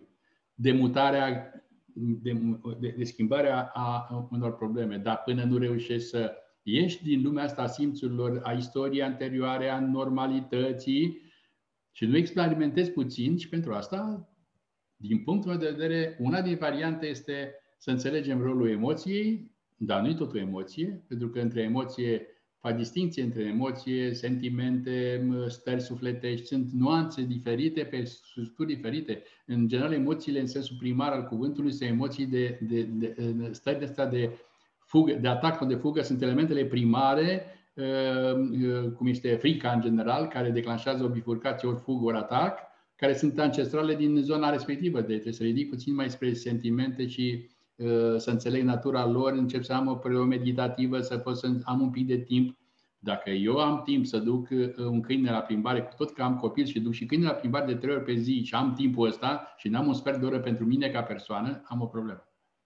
Deci trebuie să-mi fac un managementul timpului, nu știu cum să fac, asta e diferența dintre oameni, Unii înțeleg asta și partenerul trebuie să înțeleagă asta, că trebuie să-i dau autonomie omului respectiv când îi preiau eu toate datele și asta are problema el, că trebuie să înțeleagă că are de făcut și el niște elemente acolo, nu vine numai să stea la televizor și cu banii, deci trebuie să se implice în zona. Deci, automat, și asta nu se întâmplă în, în, în, încă în oameni care sunt pattern el-ea, ci în oameni sau în celule care încep să înțeleagă că sub forma asta, oricum, dacă sare dintr-o parte în alta, nu găsește variația, ci trebuie să sară cumva să ajute ca celălalt să aibă timpul necesar și să fie ajutat să aibă el timpul necesar, dar nu timpul necesar să bântuie la bere sau în alte zone, ci timpul necesar pentru el, care înseamnă un pic de meditație, care înseamnă un pic de liniștire, care înseamnă meditație în sensul analiza limitelor cuvinte, ce în o situație, adică în principiu să încep să mă cunosc într-o anumită formă și asta are nevoie de un training.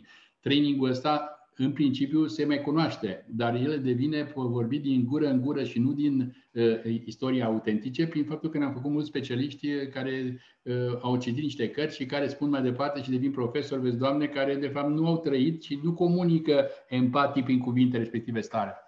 Dar da. dau lecții. Și atunci, dacă dai lecții, la fel ca la școala, la, cum să spun, teoria șurubului, nu are legătură cu starea sufletească. Și nu va avea efect. Deci, de-abia acum ne rodăm, tatonăm. Ne uităm, eu, de exemplu, în grupul meu studiez toate tipurile astea de culturi orientale ca să extrag, să văd ce a fost acolo, ca esență, dacă ni se potrivește. Anton Dumitriu spunea un lucru fundamental, a învățat sanscrita ca să poată să înțeleagă puțin gândirea orientală și ce vrea Tibetul, ce vrea budismul și așa de departe, pentru că e util, îți dă, îți dă împlinirea, îți dă mântuirea, ce în puțin lucru, dar în principiu această căutare a găsit-o după un timp și când n-a mers, nu i-a mers, a găsit-o în filocalii și a găsit-o în, curând, în curentul ăsta Isihas, care s-a născut în zona asta, între Orient și Occident care s-a potrivit. Deci automat trebuie să învățăm și să băgăm în școală de zi cu zi, în părinte copil, nu în parenting, că parentingul încă nu știm ce e, îl avem ca dorință, dar nu știm încă, dăm niște reguli generale derivate în general din gândirea occidentală care au sistematizat, au organat, ordonat și a creat niște amprente, niște rețete, crezând că dacă asta le facem, le rezolvăm. Viu e mai creativ decât creativitatea noastră de băgat în rețete. Da, pentru că probabil n-am ajuns încă la acel nivel spiritual ca să înțelegem parenting-ul dintr-un Asta e problema. de la un nivel mult mai sus, nu cu, cum fac se, să mai plângă. Parenting-ul ăsta se face înainte de naștere, pentru că în timpul există deja universități prenatale în care se discută cu fătul în perioada prenatală și se fac training-uri de acești ani de zile și post, post viață. Deci trainingul pentru trecerea de dincolo, pentru că trece dincolo într-o altă realitate. Deci noi, intrarea și ieșirea în lumea asta trebuie gândită în ansamblu și acum avem de ce și cum și probabil mai durează două generații. Nu uitați că acum copiii sub șapte ani sunt generația alfa. Alfa înseamnă o nouă literă alfabetului. Până acum era X, Y, Z și acum a făcut o tăietură și începem cu altă lume. Copiii vin deja pregătiți cu altceva, vom fi forțați să îi înțelegem și în două generații ei vin deja cu hardul altfel format astfel încât să poată implementa când vor ajunge mari. Deci noi trebuie să mergem într-o discontinuitate.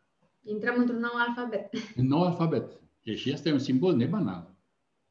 Nu a fost da. luată din, din, din, așa, din întâmplare această observație. Nu?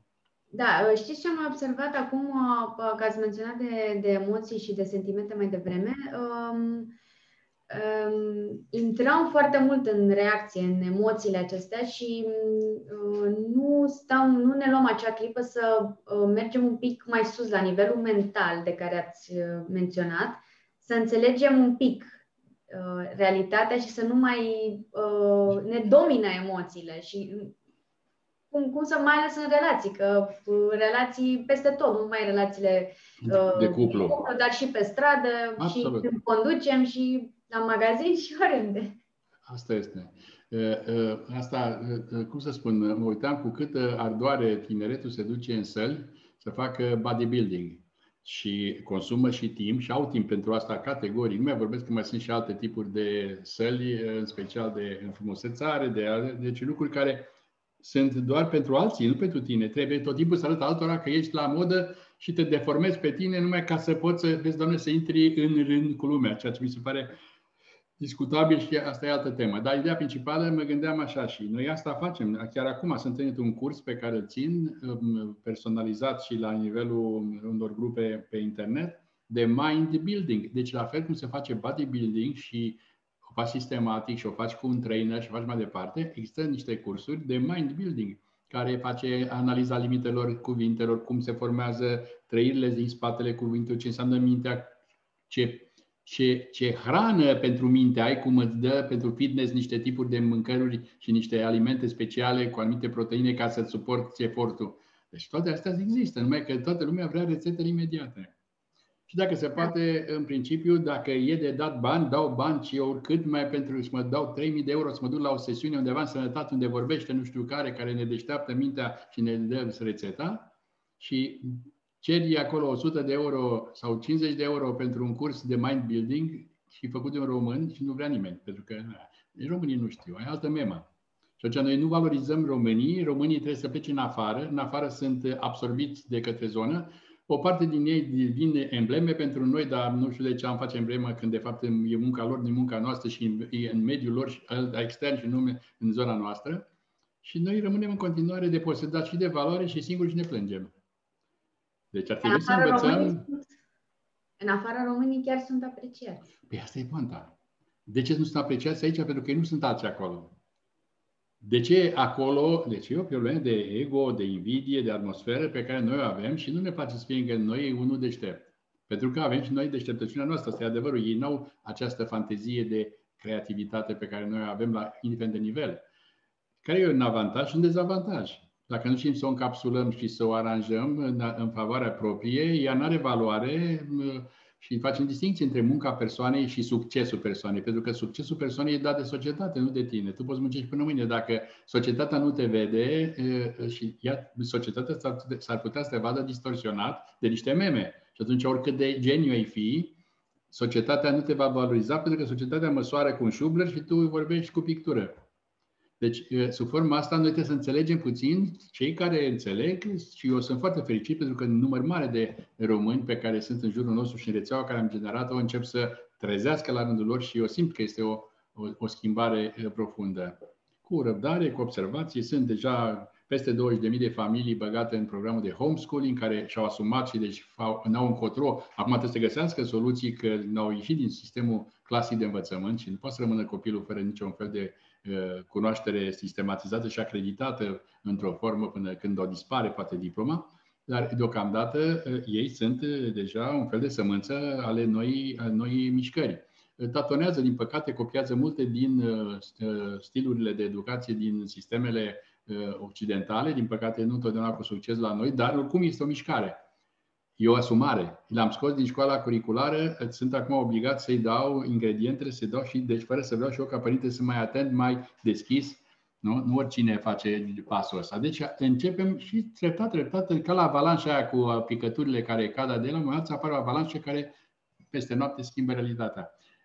Complexitatea are și unul din cuvintele fundamentale neliniar. Deci nu este poate să apară momente spontane care schimbă brusc. Nu trebuie să aștept eu până mă gândesc pe dacă mă apuc acum să învăț complexitatea. Pe... Nu asta e problema. Că nu umblăm să ajungem uh, doctori în complexitate, ci să înțelegi niște ingrediente care îți explică mai bine viața, îți face acel mind building și cu asta, asta o, poți să fii, să și zice un lucru foarte interesant, că uh, dacă ai fost la un curs de complexitate și nu, nu pleci confuz, uh, n-ai fost atent. Deci, în principiu, complexitatea sigur schimbă niște repere așa de dramatic încât pleci confuz de acolo. Păi și ce fac acum? Păi nu fac nimic, acum te reformezi. Și te da. ajut să reformezi. Și te ajut să reformezi pentru că, uite, ți-am scos această preconcept, dar uite că în locul lui poți să ai trei variante, încearcă să le verifici. Și atunci înseamnă un fel de auto-experimentare, de mind building. Da, mă bucur foarte mult. Nu știam că există așa ceva, dar chiar v-am să vă întreb cum, cum să facem să ne educăm mintea asta care chiar... building. Există, da. există probleme de principiu care înseamnă câteva filme care pot să le mai șeruim și mai comentăm. Există și cursuri pe care le ținem în mod explicit. Așa cum țin atâția trei de fel de fel de cursuri și eu țin un curs de acest gen. Am untele sunt pe pagina mea de Facebook, la anunțuri da. acolo. O să, o să fie să... din septembrie, o să fie din nou un ciclu Cine este interesat, e foarte bine. Îmi caut chiar parteneri în sensul ca să ducă mai departe, adică nu numai să fie la curs și să se simtă bine, ci mi-aș dori ca el să devină chiar sămânță la rândul lui pentru lumea din jur care trebuie schimbată. Și atunci ne facem o cascadare în asta de Persoane Părere. care zâmbesc, care se bucură, dar se bucură cu consistență, nu cu ideea că e bine să stăm cu gânduri pozitive. Da, Într-o da. lume nebună, cu gânduri pozitive e o aberație.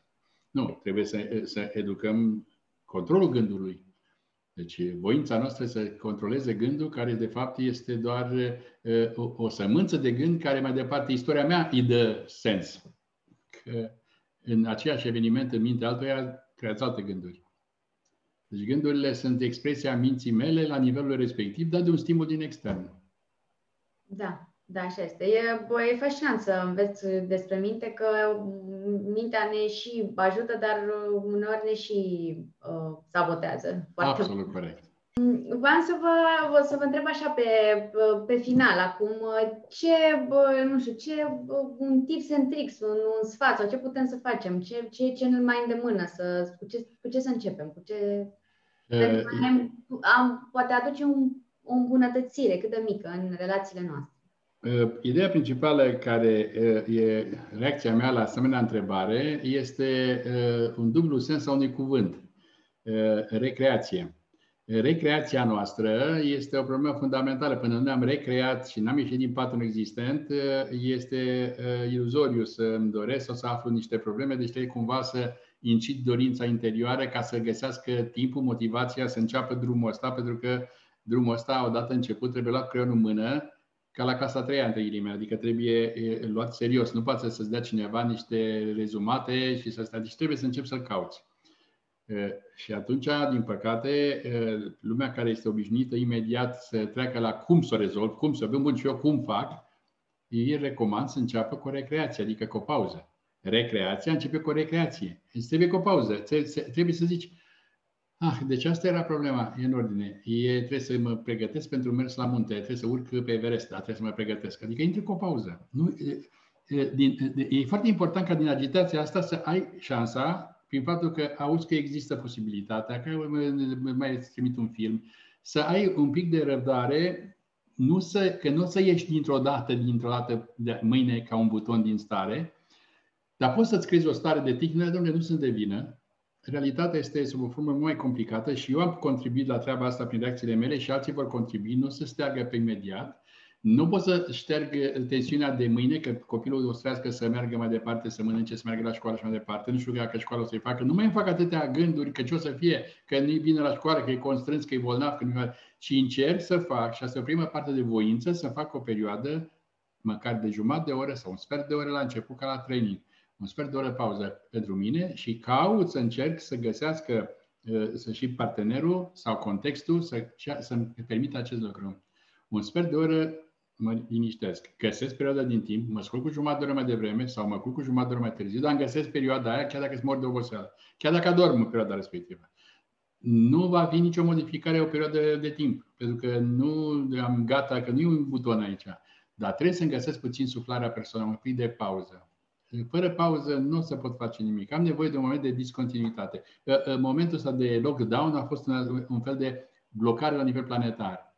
A fost un prilej, un an de zile, ca unii să înceapă să-și găsească timpul pentru ei din cauza contextului. Și unii și-au găsit. Unii deja au schimbat meseriile, unii au schimbat prin faptul că pot să lucrezi la distanță, unii au început să se angajeze în afară, dar stând în țară, deci s-au schimbat foarte multe lucruri. Cine a avut dinamica necesară. Da. Deci trebuie să ne întrebăm, dorim mai putem, căci mai putem să suportăm întotdeauna, mai pot suporta. Când zici mai pot, dar mai pot suporta.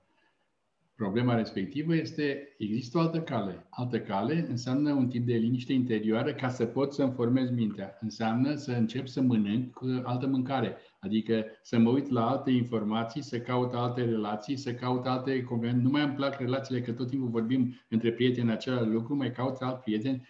Networking-ul vă permite acum să faceți altfel nu numai pentru rețelele astea matrimoniale, care sunt o aberație de altă factură, pentru că a distorsionat foarte tare în ci relații, uite cum este la tine în acest uh, podcast. Persoanele care se adună în podcast pot fi eventual și cele care se vor putea aduna în a discuta și de alte subiecte ca să înceapă să se hrănească cu informații de altă calitate, care mintea le prelucrează și dă context ca să poată să lărgească contextul să te duci într-un spațiu în care n-ai fost niciodată. Deci dacă ești de la umanist, să te duci să asculti niște prelegeri de știință, chiar dacă nu înțelegi nimic. Că și niște oameni care au bucuriile lor. Lumea nu știu de ce este senzația, are senzația că dacă lucrezi formal și ai capacitatea să înțelegi formula și, și descoperi un, un lucru nou în matematică care utilizează mai departe umanitatea, schimbă umanitatea, aia e o problemă neemoțională. Păi e o emoție acolo extraordinară. E așa cum are pentru cineva un tablou, pentru celălalt e o formulă. Deci, dar eu nu știu, am senzația că numai ce fac eu este uman și este emoțional. Einstein cu grupul lui era, cum să spun, terorizat de ideea, pentru nu-ți dai seama că relația e obscenă. Ei, ei aveau vocabular, ei, ei înțeleseseră că în clipa în care formula este frumoasă, ca să fie o formulă frumoasă pentru un om de umanism, e un, cum să spun, așa, o joacă. Nu, dar ei simțeau frumusețea din spatele spre pentru că simțeau cum formula îi deschide o lume. Deci automat să intru să văd și celelalte oameni ce fac, să, să simt un pic din trăire, dar eu stau tot timpul la mine și nu vreau să ies de acolo. Atunci, mai deci deocamdată... Și joburile viitorului spun tot spun același lucru, să aducem arta și muzica. Știința și... și toate împreună. Și știința, atenție, nu uitați niciodată, cuvântul știință a depășit, a ajuns dincolo de filozofie. Știința s-a schimbat, nu mai este partea aia canonică care ne învață rigid o problemă. Din contră, ați văzut, să duce către viu, către înțelegerea Universului, către înțelegerea cosmosului, către înțelegerea spiritului. Înțelegere, nu uh, uh, sentimentul că am înțeles că așa e din tată în fiu și când mi-a spus-o de o mie de ani, nu știu ce de teologie sau ce religie. Nu, aia este, cum să spun, la fel de mecanică ca și legea lui om învățată mecanic la școală în fizică. Să, să începem să ne folosim mintea cu adevărat să înțelegem, adică Absolut. să avem și răbdare, că cred că ne și lipsește un pic răbdarea asta în ziua de Nu mai putem suporta că am stat prea mult în atmosferă, dar nici n-am fi făcut un pas altfel, de ce nu ne mai acuzăm. De ce să ne acuzăm? Nu avem ce să acuzăm pe nimeni, asta e situația. Acum, situația respectivă tinde către o limită, se numește singularitate, mai sunt de pe 10 ani. În 2004 am scris un articol în ziarul Ziua, pe două pagini, 2020, anul critic planetar. Dacă eu în anul 2000, 2004 puteam să spun, în anul 2020 critic planetar, nu era Mafalda, ci erau toate, uh, cum să spun, premizele ca să se întâmple chestia asta. Că s-a întâmplat cu un, uh, cu un, met, cu un uh, virus, nu conta cu ce se întâmplă. Dacă nu era virus, era un meta cu tremur la nivel planetar. Trebuia să întâmple ceva care să ne scoată din acest comportament. S-a atins o limită. Așa numește naștere. Acum s-a rupt apa, ca să vorbim așa de filozofic. Trebuie să naștem. Va durea. Acum să ne găsim un pic locul și să navigăm. Vă mulțumesc foarte mult pentru această discuție foarte amplă. Um, și uh, ce ați menționat uh, este, cred că, la sfârșit, uh, ultima idee, putem să rămânem. Uh, uh, adică e foarte simplă, să mergem să încercăm uh, chestii foarte simple. Adică, cum ați spus să mergem doar să asistăm la ceva nou și puțin să ne deschidem încet, încet, încet să ne deschidem perspectivele și așa încet, încet vom ajunge să înțelegem, să ne înțelegem și pe noi în uh, potențialul nostru. Esențial ce ai spus, în potențialul nostru care e complet nevalorificat. Exact. Corect. Da. Unde, unde vă putem găsi și cum, cum putem să... Deocamdată, deocamdată uh, uh, pagina repet, pagina de Facebook uh, este activă. În fiecare zi pun acolo câte ceva. Sunt pe Facebook de 12 ani, deci vă dați seama ce cantitate de informații acolo, câte filme, câte observații. Deci numai navigând în istoria paginii mele, găsiți o grămadă de puncte care pot fi puncte de start. A doua, din păcate, sunt limitat la cei 5.000 de prieteni și nu pot să mai dau. Sunt deja încă vreo 80 în, în lista de așteptare și nu știu cum să fac să mai filtrez din prieteni pentru simpla idee că nu am acces, nu este un soft care să-mi dea acces la cei, direct la cei care nu mai sunt activi sau poate și-au și schimbat uh, adresa și întotdeauna mi apar de la începutul listei cei care sunt uh, activi și vin des și pe chestia asta n-ajung mai mult de 1000 de, că și asta de 4 ore, 5 ore până la 1000 și valorile care vreau să le șterg sunt la coada aia la 5000. N-am cum, pentru că pe măsură ce ajung la 1000 merge din ce în ce mai greu, din ce în ce mai greu să merg la următorul, la următorul și automat n-am energia necesară, nu știu încă cum să fac. Mhm. Dar nu contează, pagina e publică, deci nu este nicio problemă în sensul să fim prieteni, ci se poate face comunicare și se poate scrie și mesaj.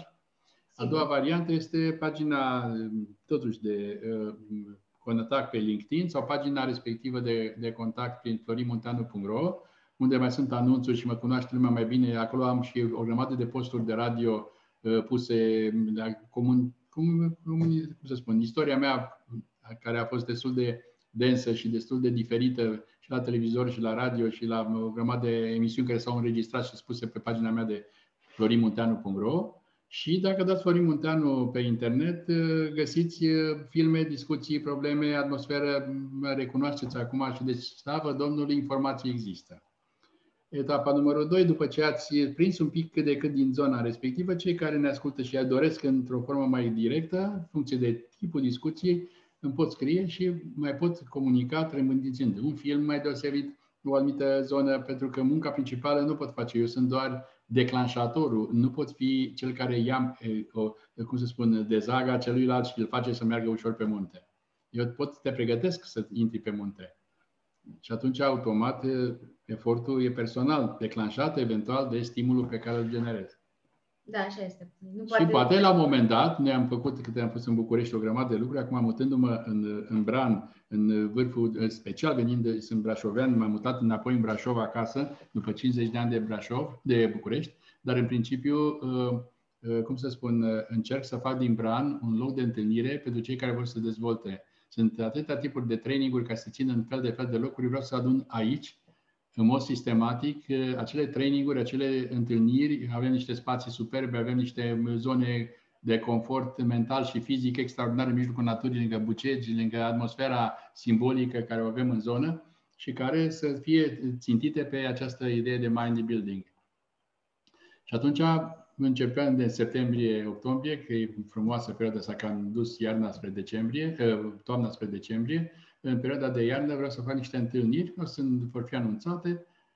Există un fel de um, weekend în care ne întâlnim cu cei care vin la munte, dar vin la munte nu numai ca să iasă din zonă să se îmbaite și să urle, ci vin la munte să, ai, să înceapă uh, să se cunoască și să aibă o temă pentru etapa următoare acasă. Să avem și face-to-face întâlniri. Deci din septembrie vom avea și așa ceva. Mm-hmm. Da, sună, sună foarte bine, chiar uh, m-aș bucura dacă oricine are întrebări sau uh, comentarii ne poate găsi pe pagina Vibrant de pe Instagram, Facebook sau YouTube sau poate să îl contacteze direct pe domnul profesor prin LinkedIn sau LinkedIn cel mai bine, nu, momentan, sau Facebook, dacă posibil la Facebook să existe este. acea posibilitate de follow, dacă nu se mai poate... Sigur, se poate, se, hai, se poate, nu se poate de intrare ca și uh, acceptate, pentru că este o limită de 5.000. Dar nu contează, ne găsim forma respectivă de comunicare, v-am spus, Florin, arond, florinmunteanu.ro, e direct. Da. Și uh, răspund, dacă în principiu se întâmplă să nu răspund în 24 de ore, măcar să spun nu am timp, scuzați-mă, Uh, uh, înseamnă că nu am văzut și atunci mai retrimiteți, pentru că mi se pare o altă problemă care este dureroasă pentru mine, este că de 30 de ani, 35 de ani de când uh, pe internet tot fac fel de fel de discuții de anumită factură în care trimit informații, cărți, atmosferă într-o formă care mm, au consumat timp pentru a fi adunate, lumea nici măcar nu spune am primit. Că nu vreau, nu mulțumesc, nu ăsta e primat, ci confirmarea faptului că acest mesaj a ajuns. Faptul că noi nu reacționăm și nu, nu reacționăm imediat, dar așteptăm ca alții să ne facă imediat. Dacă e problema mea, imediat rezolvată.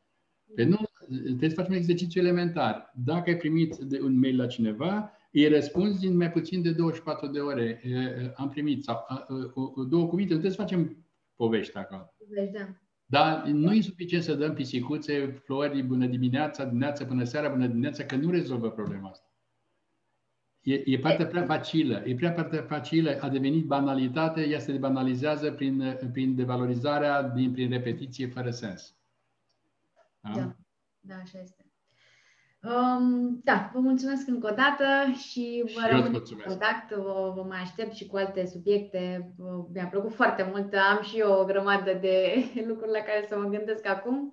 Minunat. Asta e și bucuria și de aia mă bucur că am venit în această emisiune, pentru că din întâlnirea care am avut-o în telefon, la telefon, deja s-a simțit faptul că putem să rezonăm și la rândul tău să difuzezi către alții și uite așa înseamnă cascadarea asta de cunoaștere, de mișcare, de participare, de, de apartenență la ceva. Așa că să fim sănătoși și să ne auzim cu bine de fiecare dată. Cu da. zâmbetul da, pe buze și cu deviza, deviza fundamentală nu ne lăsăm. Nu ne lăsăm.